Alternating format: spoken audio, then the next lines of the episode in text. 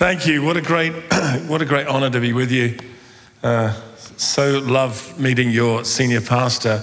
We met in 2019, and then he told me about all the stuff he was doing in Wales with the Welsh, Welsh Bible College. And of course, when I was a young man in my 20s, I read that book by Norman Grubb about Rees Howells, had a profound impact on me.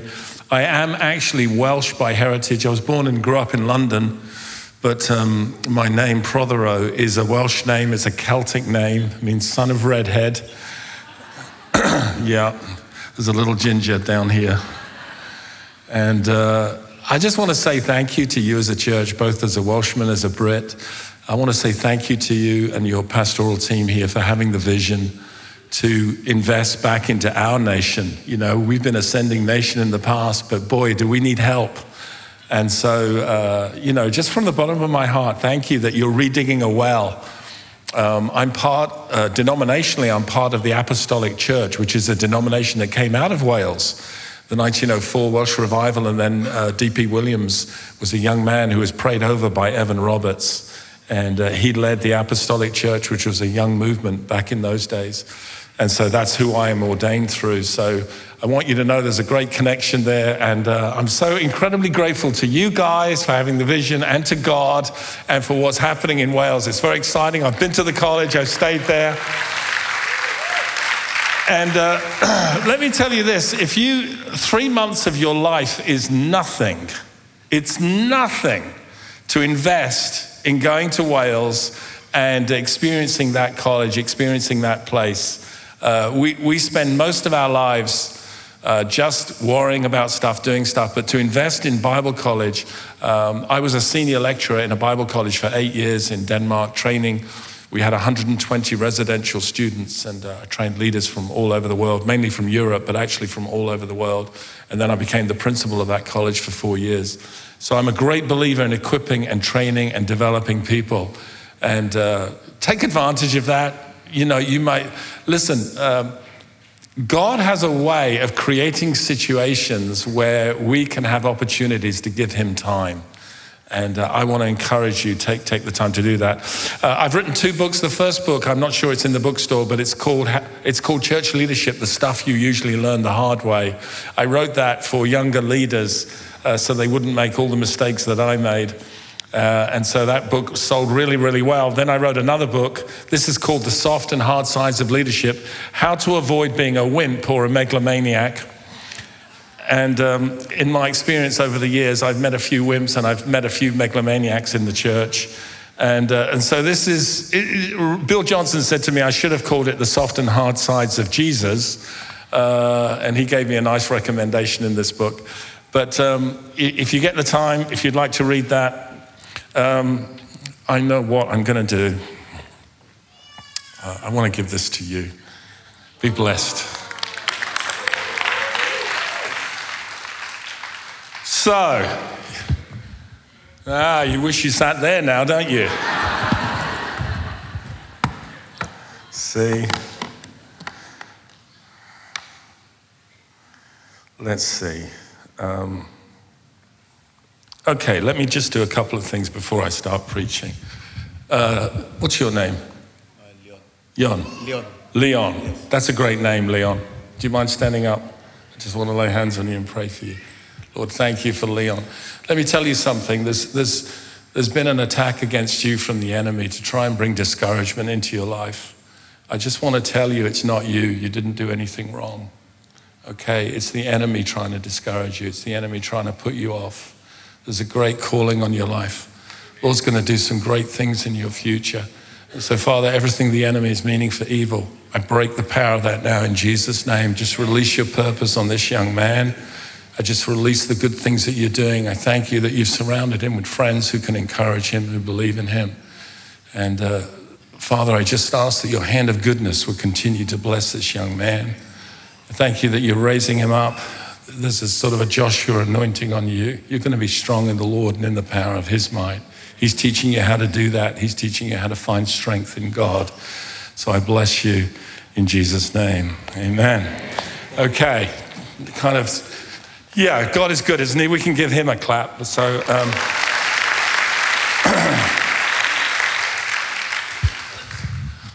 I want to talk to you about the importance of connection. We live in a culture where people think they're connected because we have Facebook, Instagram, and TikTok. And so it's very easy, isn't it, to sort of, you know, I don't know how many friends you have on Facebook. I have 5,000. You know. It's a little crazy, isn't it?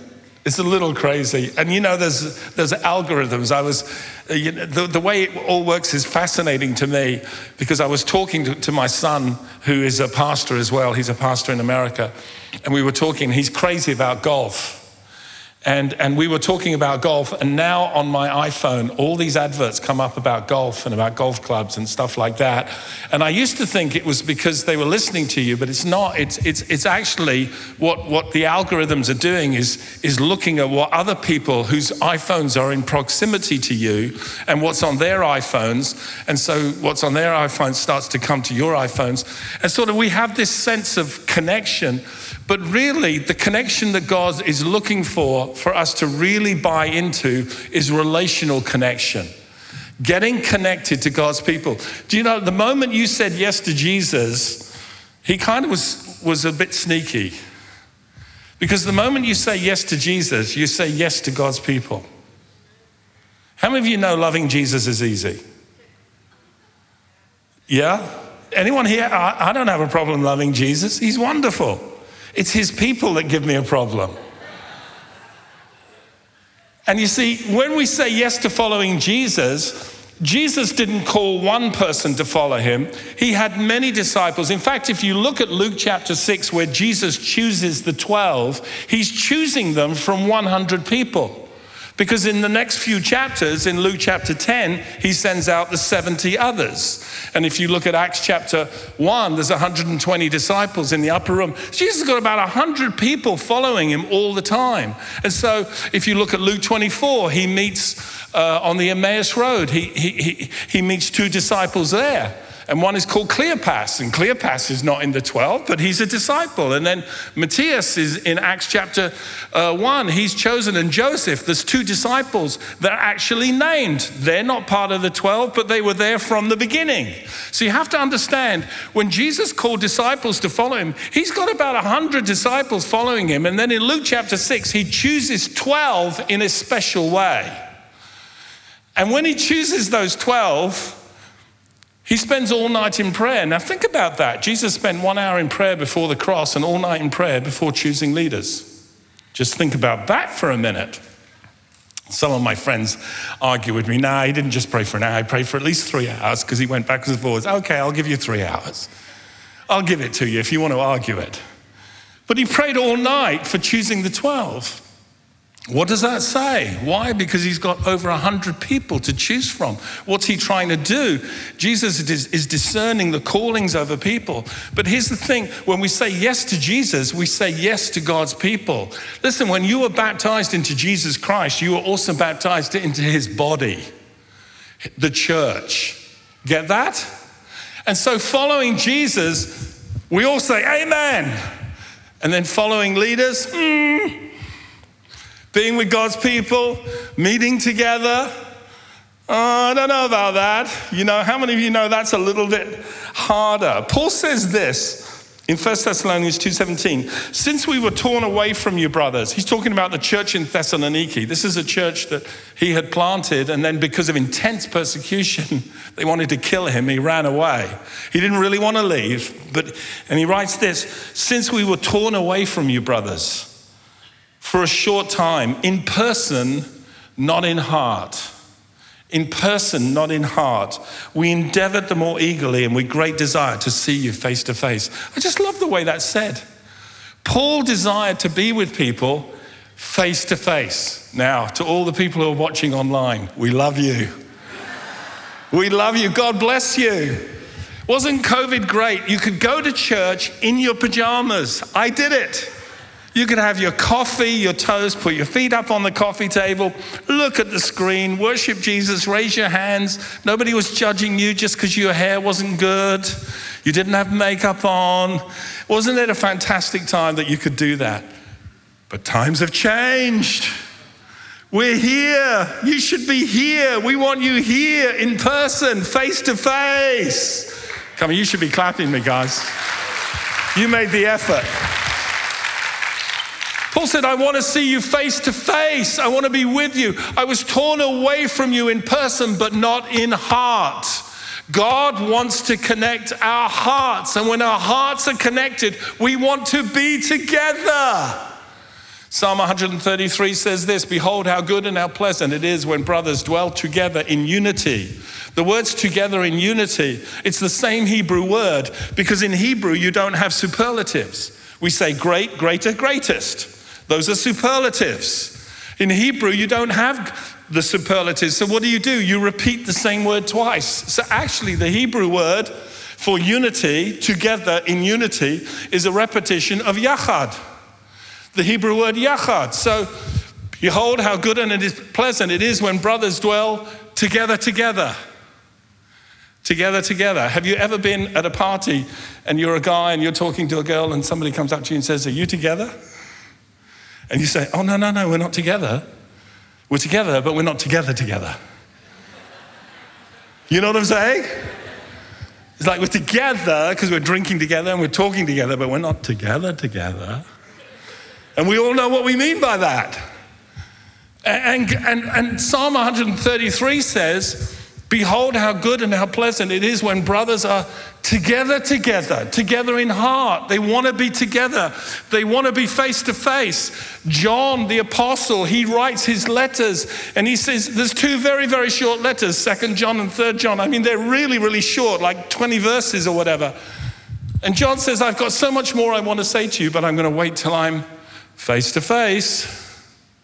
How does God speak to Moses? Well, in other prophets, he speaks in a dream or in a vision or through a dark saying. But with Moses, I speak face to face as a man speaks to his friend. That's how God wants to be with us. And that's how God wants us to be with each other. And you have to be intentional about doing that. You know, coming to church is intentional. In Luke 4:16 it talks about Jesus who went to the synagogue as was his custom as was his custom. Let me say it another way as was his habit. If you wanted to find Jesus in the first century, here's all you had to do wait till Friday at six o'clock and go to the local synagogue. That's where Jesus is going to be. Hello? God dwells with his people. God dwells with his people. Listen, you can be edified and listen to messages online. No problem. It will edify you, but you will never be changed unless you are in the company of somebody else because that's how your character is formed. That's how your ministry is developed. It is always together where that takes place. So I just want to encourage you who are you intentionally connecting with? Who are you allowing to influence your life? You've got to understand that somebody's influencing you, but you get the choice of who that is. Let me say it like this show me your friends, and I'll show you your future. Here's what the book of Proverbs says it says, He who walks with a wise man will be wise, but the companion of fools will be destroyed. Oh, that's heavy, isn't it? The companion of fools will be destroyed.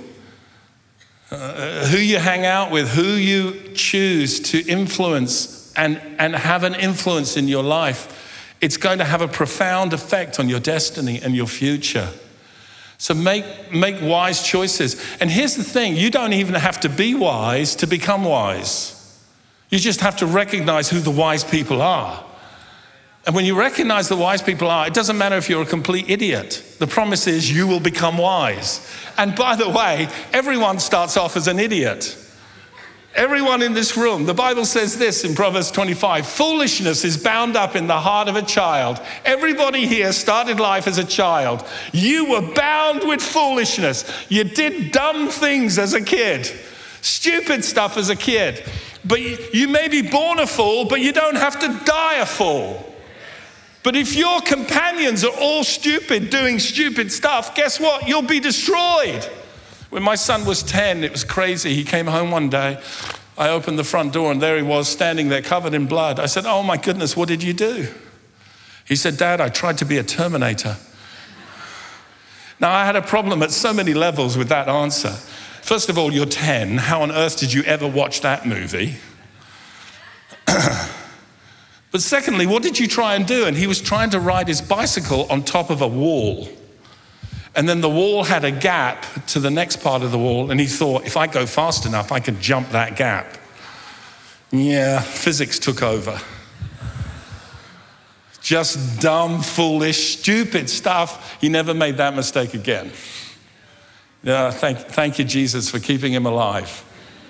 Aren't you glad that you've done dumb stuff and God kept you alive? And, and not only do we do dumb stuff, we say dumb stuff. We do it all the time. You know, Jesus is there with Moses and Elijah, and think about that. That's a little weird. Think about that. It's like, who are those two guys? Oh, this is Moses, this is Elijah. I mean, that's a little spooky at one level, don't you think? Like if I came to you and said, Oh, yeah, I just had a conversation with Moses and Elijah up the mountain, you know, you kind of look at me and go, Ooh, ooh. So here's Jesus, he's talking to Moses and Elijah. And Peter says, Oh, it's really good that we're here. We can build three tabernacles one for you, one for Moses, one for Elijah. It's like God comes down in the cloud and says, Shut up. This is my son, listen to him. I'm going to write a chapter in a book. Uh, I'm calling it Don't Bother Giving Jesus Advice. It's good that we're here, Lord. Yeah, thank you, Peter. Thank you for that advice. Lord, there's a big multitude here. They haven't eaten all day. Tell them to go home. Oh, thank you for that advice. You give them something to eat. Just try giving Jesus advice and watch what happens. You give them something to eat. How many of you know that was a stress inducing moment for the disciples? So, so, really don't bother telling Jesus what he should be doing because he knows exactly what he's doing. But he calls us into relationship, he calls us into fellowship. And so when Jesus called all these disciples, then he chooses the 12. And think about that. If you've got 100 disciples and you choose 12, how, how do you think 88 feel? Were you ever at school when they picked football teams? Did that ever happen here? You know? Like in our school, we'd, we'd, we'd, pick football teams and they'd always choose the two best players as the two captains. And then the players used to go, yeah, and they, they used to look at you, you know, and I'd be there and they, you know, enthusiastic, nah, yeah, I'll have that guy. You know, when you're last to be chosen, how does that feel? Or if you're not chosen at all? And how do you think the other 88 dealt with all the jealousy and the insecurity thing? How do you think that, you know, that worked out? You know, if, if, if it was today, you know what they'd be saying? They'd be saying, well, that's not fair. Two sets of brothers. That's just not fair. That's not right. That's not right. What about the twin? What's wrong with his identical twin? DNA is the same. What's that all about, you know? We'd be complaining about Jesus' choices. But Jesus makes his choices based on purpose, based on calling. It isn't about how good looking you are. It isn't about, it isn't about any of that kind of stuff on the outward appearance. It's about heart, it's about purpose, it's about calling.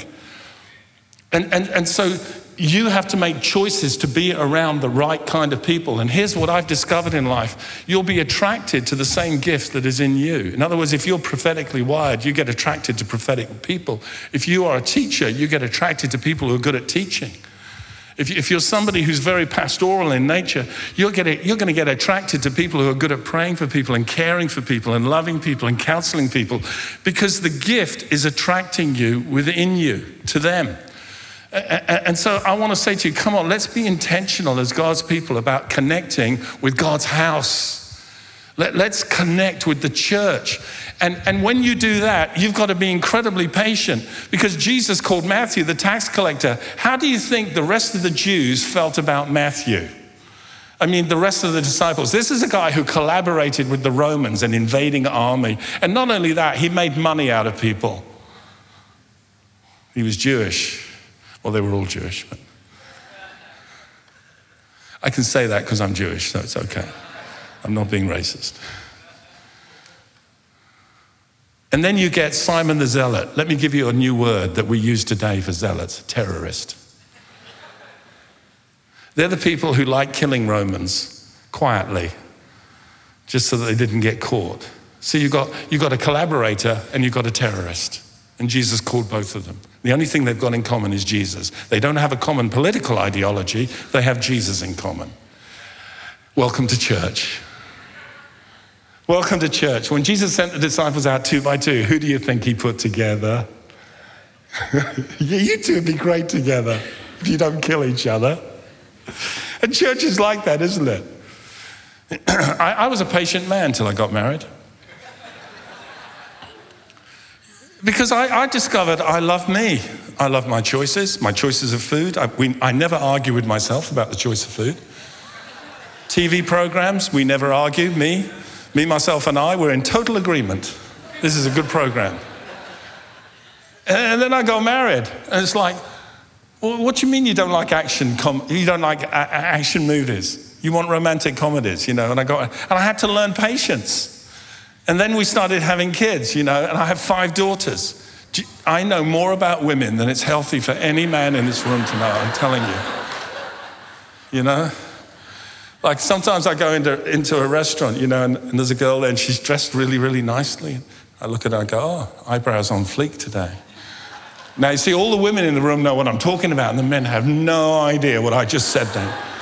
You're going to have to ask your wife at home, what did he mean by that? Eyebrows on fleek. I got a free meal in a restaurant for saying that once. The manager was so, she said, You noticed? Nobody's ever said that to me. And I said, Kid, I notice everything.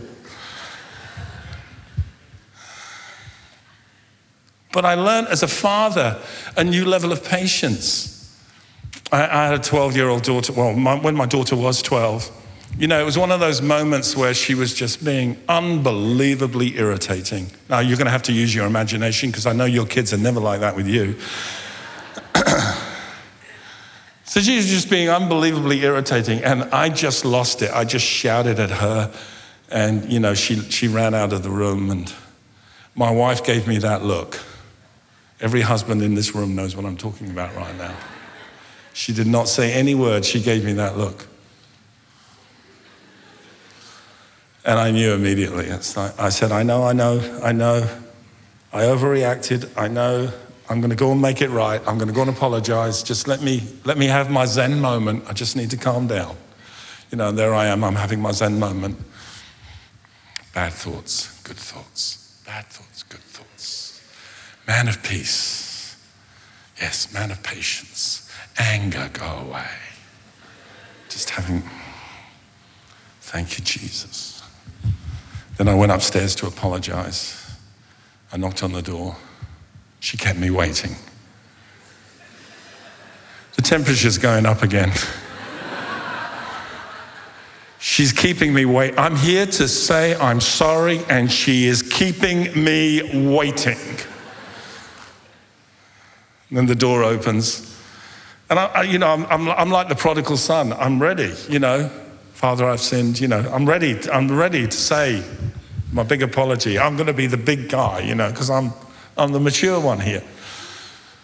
And I walked in the room and she went like that, just put her hand up like that. This 12 year old kid. She said, Daddy, before you say anything, I'd like to say something. I said, Okay. What do you want to say? She said, I know that I know what I did was wrong, but do you think you handled that in the most mature way possible?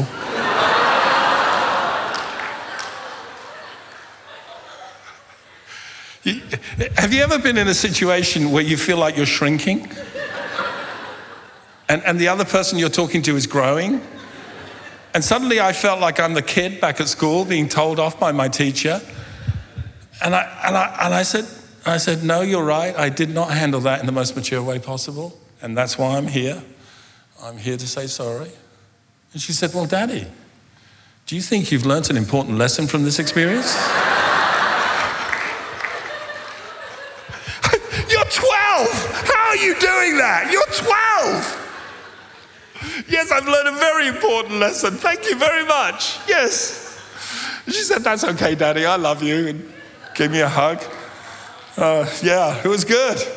Do you know, I was having coffee with her. Like, fast forward, she's 29 now and she's at Bible college with her husband.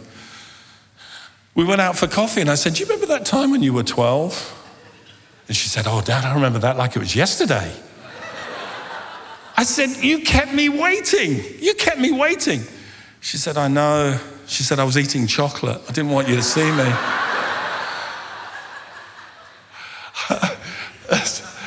I said, Oh man, time's going fast here, isn't it? And, and, um, And then I said to her, You know, I was so astonished that you spoke to me the way you did as a 12 year old. She said, Daddy, as soon as the door opened, the Holy Spirit came all over me. She said, I felt the presence of God like I've never felt it before, and, and words came into my mouth that surprised me. I said, Are you serious? I said, I said, It was surprising what she said. Yes, she said, I was, I was more surprised than you were. Doesn't God have a way of correcting us through relationships? Through relationships. Unless you're with the right group of people. You know, Peter stuffed up at one point where he and Barnabas were, were really intimidated by people who'd come from Jerusalem who were really into kosher diets and kosher laws and keeping all those things from James. And so Peter and, and Barnabas separated from some of the Gentiles in Antioch. And Paul says, Hang on a minute, guys, you're being hypocrites right now. It says in Galatians 2, I withstood him to his face because he was to be blamed. How, how did God deal with the hypocrisy that was in Peter's life? This is the guy who preached at Pentecost when 5,000 got saved. This is the guy who was with Jesus on the Mount of Trans- Transfiguration. But at some point in his life, he got it wrong and he needed somebody to confront him and tell him, You shouldn't be doing this, buddy. You should be doing this.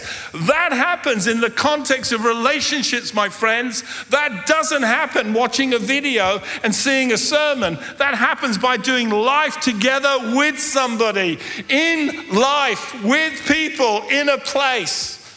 You get that? Do you think the Lord's worth a clap on that one? Thank you. Once you get connected to God's people, you know what happens? You get connected to God's purpose. I never knew what my purpose in life was till I got connected to God's people. It comes in process of time. Don't worry if you don't know what your purpose is. Just keep loving God and keep, keep turning up. And then become aware of what you're attracted to, because what you're attracted to is what's in you. And over, over time, what will happen is God will begin to open doors of opportunity for you to serve. I keep saying to people, if you want to know, if you want to get used by God, just do whatever somebody wants you to do. Just be a servant. Start there. Nobody wants to start as a servant. Nobody wants to do that. Everybody wants the stage. I just feel led to be part of the worship team. Don't know how many times over the years I've heard that. Yeah, Lord's given me a wonderful voice. Yeah, who told you that? Your mother? it's like Sometimes we need a Simon Cowell, don't we, in the church? Your mama lied to you, buddy. Your mama lied to you. She may love you, but she lied to you.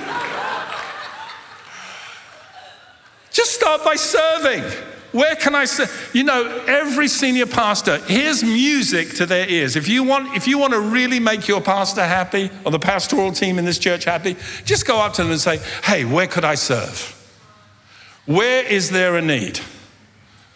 Where is there any? Where can I serve? Hey, you know what I did for my first three years in life in church? I was behind the sound desk.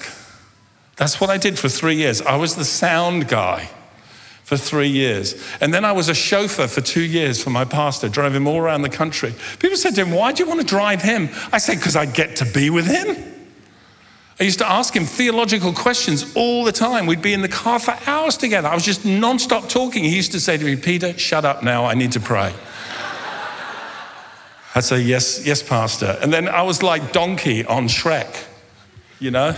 Can I talk now? Can I talk now? Can I talk now? Did you pray? Yeah, I prayed for five minutes. Shut up. I need to, I need to be quiet. Don't talk for the next hour. That was like torture for me. That was like torture. Oh, God. Can I talk now? Are we there yet? Are we there yet, donkey? but through driving him around, I got to spend time with him. Walk with the wise and you become wise. Timothy became more than he was because he was with the Apostle Paul. John Mark, who failed in ministry with Paul and Barnabas, he failed. You know, he ran away after Cyprus. I think he got scared when Paul prayed over a guy and said, You're going to be blind for a season. It's like, that would scare you a little bit, wouldn't it? You know, how would you like to serve that pastor? He blinds people if they don't agree with him. Just for a season. Just for a season. It's like, that's a little scary. John Mark ran away, but Barnabas believed in him, and then Barnabas introduced him to Peter, and then Peter writes in his second epistle that Mark is like um, my son in the faith. He writes about Mark the way Paul writes about Timothy. And what does Mark go on to do? He writes a gospel. Not bad for somebody who's not an apostle. Not bad. He came good. What he found his purpose in relationships. We have a saying in Equippers, we, we say it all the time significant ministry comes out of significant relationships. But here's the last thought I want to leave you with. Leave you with. Be intentional about connecting with God's people. Be intentional about connecting with God's purpose. It comes out of those relationships. Follow me, and I will make you. Your future is here in this relationship. Your future is in the church, it's in those relationships. It's a gift to you from heaven. Receive it, be intentional about it, use it. But then, when we've discovered God's purpose, we're meant to live out of God's promises. And I want to say to you, come on, what promise are you living by today? What promise has God spoken to you that is so alive in your heart? I'm believing for that. I, am holding on to that. You know, if you tell a five year old kid, hey, we're going to go to McDonald's today, you know what they're going to do? Get excited. Even if you're Gordon Ramsay and you make great meals at home, you tell a five year old kid, we're going to McDonald's, they're not going to go there and go, oh, we're going to McDonald's. Oh. No, no, they're going to McDonald's. They're already choosing their happy meal before they've even got there. That's how God wants you to respond to his promises. He wants you to live in the joy of the promise even before it's arrived.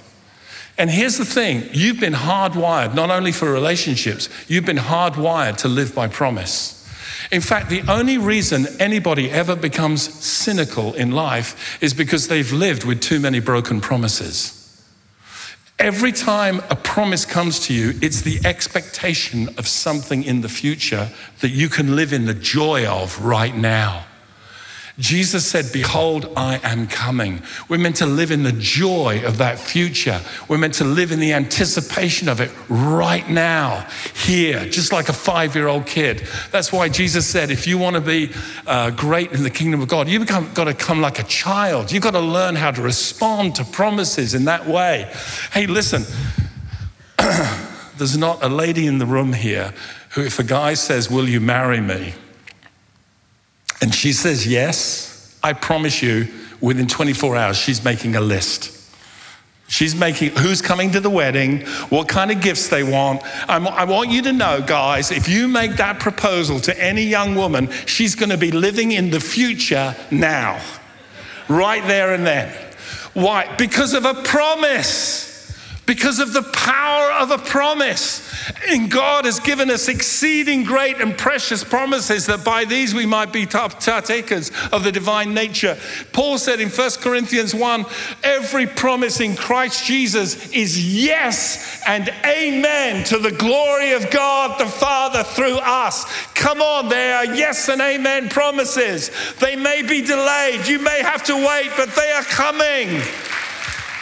The promise will be fulfilled in its time. And you know, the hardest thing to do is to navigate the gap between the promise and the fulfillment. Uh, you, people used to say to me when I was younger, Oh, yeah, um, blessing always follows obedience. And I believed it. And now I know it's not quite true. Here's what they should have told me blessing follows obedience eventually. Somehow they left that word out. That, that would have been so helpful. You know, blessing follows obedience. So, so Joseph keeps his integrity and doesn't sleep with Potiphar's wife. And it gets worse. He goes into a dungeon. He goes into a prison. Blessing follows obedience, right? Yes, eventually.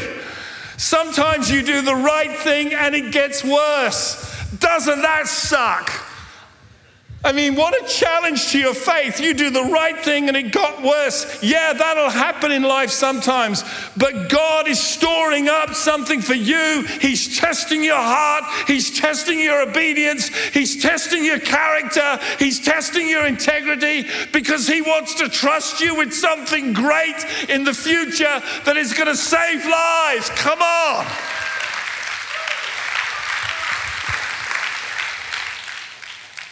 What promise are you living by? What promise are you holding on to? Okay, let me do something real quick and then we're going to pray. Here you go. This is my exercise for today. So nice to meet you. What's your name? Andrew. Andrew? Priscilla. Priscilla. Whoa, there's a lovely biblical name. Both of you. Are you together? Yes, yes. You're married.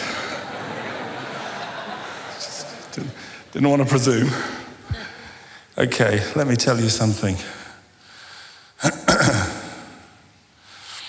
the stuff that you've had to endure, but I want to tell you the promise is going to be fulfilled. Even where there's been disappointment, you've had to wait longer than you thought you would. I want to tell you here's what I hear the Lord say to both of you I haven't forgotten. I haven't forgotten. Where you felt like the Lord had just, maybe you got it wrong, maybe you heard wrong. I just hear the Spirit of God saying to you, I haven't forgotten. My word will find fulfillment in its time. And I want to say this to you as well you didn't do anything wrong, okay? I just hear the Father in heaven saying, I'm really proud of you. You didn't do anything wrong. This is the enemy trying to discourage again. God's word is going to come to you in a fresh way. You're going to come through a fresh season, by the way, a fresh season of anointing, a fresh season of joy. What the enemy meant for evil, God's going to turn around for the good. Uh, you're going to see the fulfillment of many promises, actually, and it's going to cascade. There's going to be a time in the future where it won't just be one thing happening, it's going to be blessing upon blessing upon blessing, and things that you've waited for a long time. It's almost like God's going to embarrass you with how much goodness is going to come towards you. You're going to be, I can't believe it, I can't believe it, I can't believe it. It's going to be the goodness of God continually extended towards you. So I bless you, Andrew. I bless you, Priscilla. Thank you for this wonderful couple, Lord. Just let your peace be upon them, I pray, in Jesus' mighty name. Amen. Amen. Okay. How are we doing, friends? Are we good? Okay, I need to finish. So here's what we're going to do. If you're here, there he is. Such an important guy. Know, sometimes when I'm in a, when I'm in a church and I, and I lose track of time, the keyboard player comes up and I know. That's the universal signal in every church today. Time's out. And they get louder. You know, if you keep talking, they just get louder. That's the guys up on the desk there. Yeah, we'll get him out, don't worry. One final thing I want to do just I never assume when I'm in any church that people have said yes to Jesus. If you're here today and you've never said yes to Jesus, I want you to know He loves you. He has a great plan for your life. He has a purpose and a destiny for you to fulfill. You're not, you're not an accident. You're not a mistake. You're not a write off. You're somebody that God loves dearly and wants to be in relationship with you and invites you to receive Jesus. Jesus said, Come to me, all you who labor and are heavy laden, I'm going to give you rest. So I want to invite you here, if you've never done that, to do that today. But I also want to speak to another group of people where perhaps God has been distant because you've been dealing with disappointment, you've been dealing with hurt, you've been dealing with stuff in your life. And maybe church and God has just been pushed to the periphery. But today, the Spirit of God is drawing you, speaking to you, and saying, Come on, put God back in the center. And if you do, you can play, by the way. Just, if you if you want to do that today, I want to give you that opportunity. So if you wouldn't mind standing to your feet. Thank you, friends. just with every head bowed and every eye closed, just in these moments. Either you've never said yes to Jesus, you want to do that today. Or maybe you, you know you need to make God central again. You've pushed him out into the distance. You want to make him central again one more time. All I want you to do is, while heads are bowed and eyes closed, is just lift your hand up high, right where you are. Let me see, because I'm going to pray for you later. Thank you, sir. I see that hand. Thank you. Thank you. I see that hand there. Thank you. Just lift it up high. Let me see. God bless you, sweetheart. I see that hand. See that hand. Thank you. Thank you. Thank you, sir. Yeah, I see that hand. Thank you. Thank you. I see that hand over there. God bless you, young lady. Thank you. Anyone else? Just lift it up high. Let me see it. We're going to pray together in a moment. God bless you. Yes, I see that hand, madam. Thank you. Thank you. Thank you, sir. I see your hand. Thank you. Thank you. Thank you, ma'am. Thank you, sir. God bless you. God bless you. Just a moment longer. Anyone else? Really, you're responding to God when you do this. He sees your heart, He knows your need. If you're a Christian here, just be praying. The Spirit of God will be touching people. Thank you, Lord Jesus. Thank you for your goodness. Thank you for your kindness. Here's what we're going to do, friends. We're all going to pray together out loud. I want you to follow me in a prayer. And if you're a Christian here, this is simply a confession of your faith. You're saying something you already believe, but for some people right here, it's readjusting their entire world to put Jesus back in the center. And for some people here, it's making Jesus Savior and Lord. And we want to help them in the process. So here's, here's how we do it. You follow my prayer, but I need you, you know, don't, don't pray quietly. I need you to pray nice out loud a declaration of faith. Is that okay? We good? Okay, say this after me. Father in heaven, thank you for sending Jesus. Thank you for his death on the cross that paid for all of my sins. Thank you for his resurrection that secures my forgiveness and my destiny.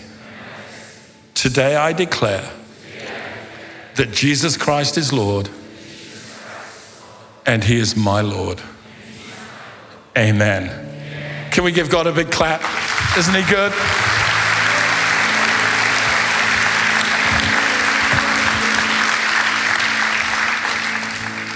Hey, listen, if you're one of those folks who put your hand up, can I just encourage you to come down the front? There's a team of people here who would love to pray for you, give you material if you need it to help you in your journey of faith.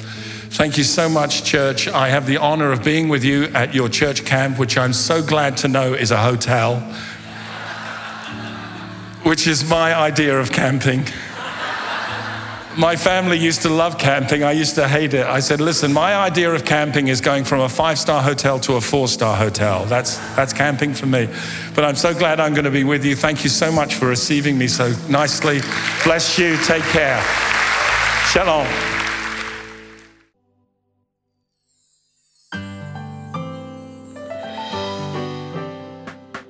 You've just listened to a production of Cornerstone Community Church. Please note that all unauthorized reproduction, distribution, or sale of the recording is prohibited. For permission to reproduce or distribute the sermon, please write into mail at cscc.org.sg. We hope that you have been blessed.